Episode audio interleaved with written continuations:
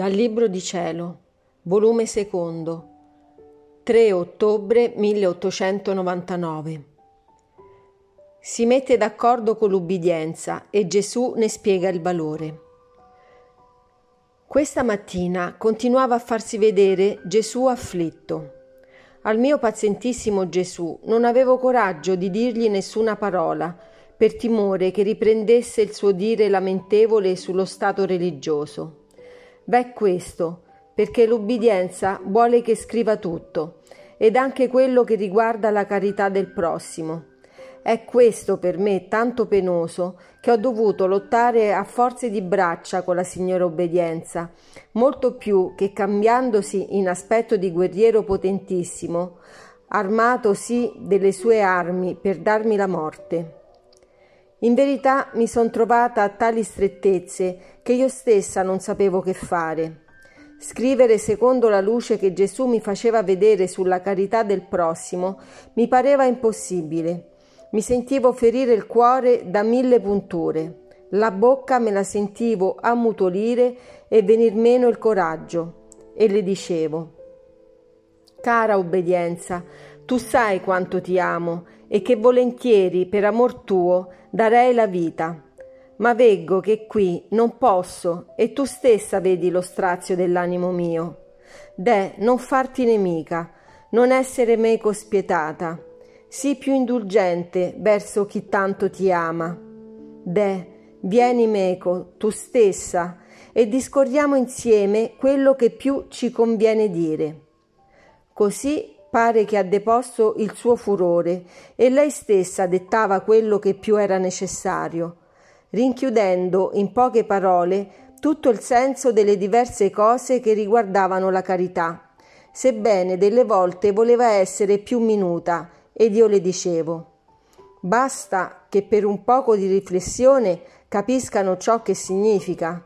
Non è meglio rinchiudere in una parola tutto il significato che in tante parole? Delle volte cedeva l'ubbidienza, delle volte io, e così pare che siamo andate d'accordo. Quanta pazienza ci vuole con questa benedetta signora obbedienza, veramente signora, che basta che le si dà il diritto di signoreggiare cambiandosi in aspetto di mansuetissima agnella. Lei stessa ne fa il sacrificio della fatica e l'anima la fa riposare col suo Signore, mettendosi intorno lei con un occhio vigilante per fare che nessuno ardisca di molestarla e di interromperle il sonno. E mentre l'anima dorme, questa nobile signora che fa? Oh, sta gocciolando sudore dalla sua fronte, affrettando la fatica che toccava all'anima cosa veramente che fa stupire ogni mente umana più intelligente e che scuote ogni cuore ad amarla. Ora, mentre ciò dico, nel mio interno vado dicendo, ma che cosa è questa obbedienza? Di che è formata? Qual è l'alimento che la sostiene? E Gesù, che mi fa sentire la sua armoniosa voce al mio udito, che dice, Vuoi sapere che cosa è l'ubbidienza? L'ubbidienza è la quintessenza dell'amore. L'ubbidienza è l'amore più fino, più puro, più perfetto, estratto dal sacrificio più doloroso, qual è il distruggere se medesimo per rivivere in Dio. L'ubbidienza, essendo nobilissima e divina, non ammette nell'anima niente d'umano che non fosse suo. Perciò tutta la sua attenzione è distruggere nell'anima tutto ciò che non appartiene alla sua nobiltà divina, qual è l'amor proprio. E fatto questo, poco si cura che essa sola stenti fatica in ciò che appartiene all'anima, e l'anima la fa tranquillamente riposare. Finalmente l'ubbidienza sono io medesimo. Chi può dire come sono restata meravigliata e rimasta estatica nel sentire questo parlare di Gesù benedetto? Oh santa obbedienza, quanto tu sei incomprensibile. Io mi prosto ai tuoi piedi e ti adoro. Ti prego d'essermi guida, maestra, luce nel disastroso cammino della vita, che, guidata, ammaestrata, scortata dalla tua luce purissima, posso con sicurezza prendere possesso del porto eterno. Finisco, quasi sforzandomi d'uscire da questa virtù dell'obbedienza, altrimenti non la finirei mai di parlare. È tanta la luce che veggo in questa virtù che potrei scrivere sempre su di essa, ma altre cose mi chiamano, perciò faccio silenzio e ritorno dove lasciai. Onde vedevo il mio Gesù afflitto, e ricordandomi che l'ubbidienza mi aveva detto di pregare per una persona, quindi con tutto il cuore l'ho raccomandato. E Gesù mi ha detto, Figlia, egli faccia che tutte le sue opere risplendano, però di sole virtù.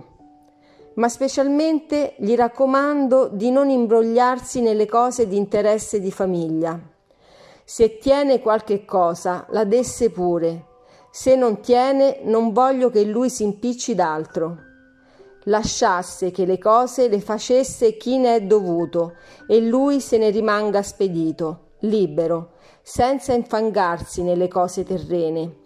Altrimenti verrebbe ad incorrere nella sventura degli altri, che da principio, avendo voluto impicciarsi di qualche cosa di famiglia, poi tutto il peso è gravato sulle loro spalle.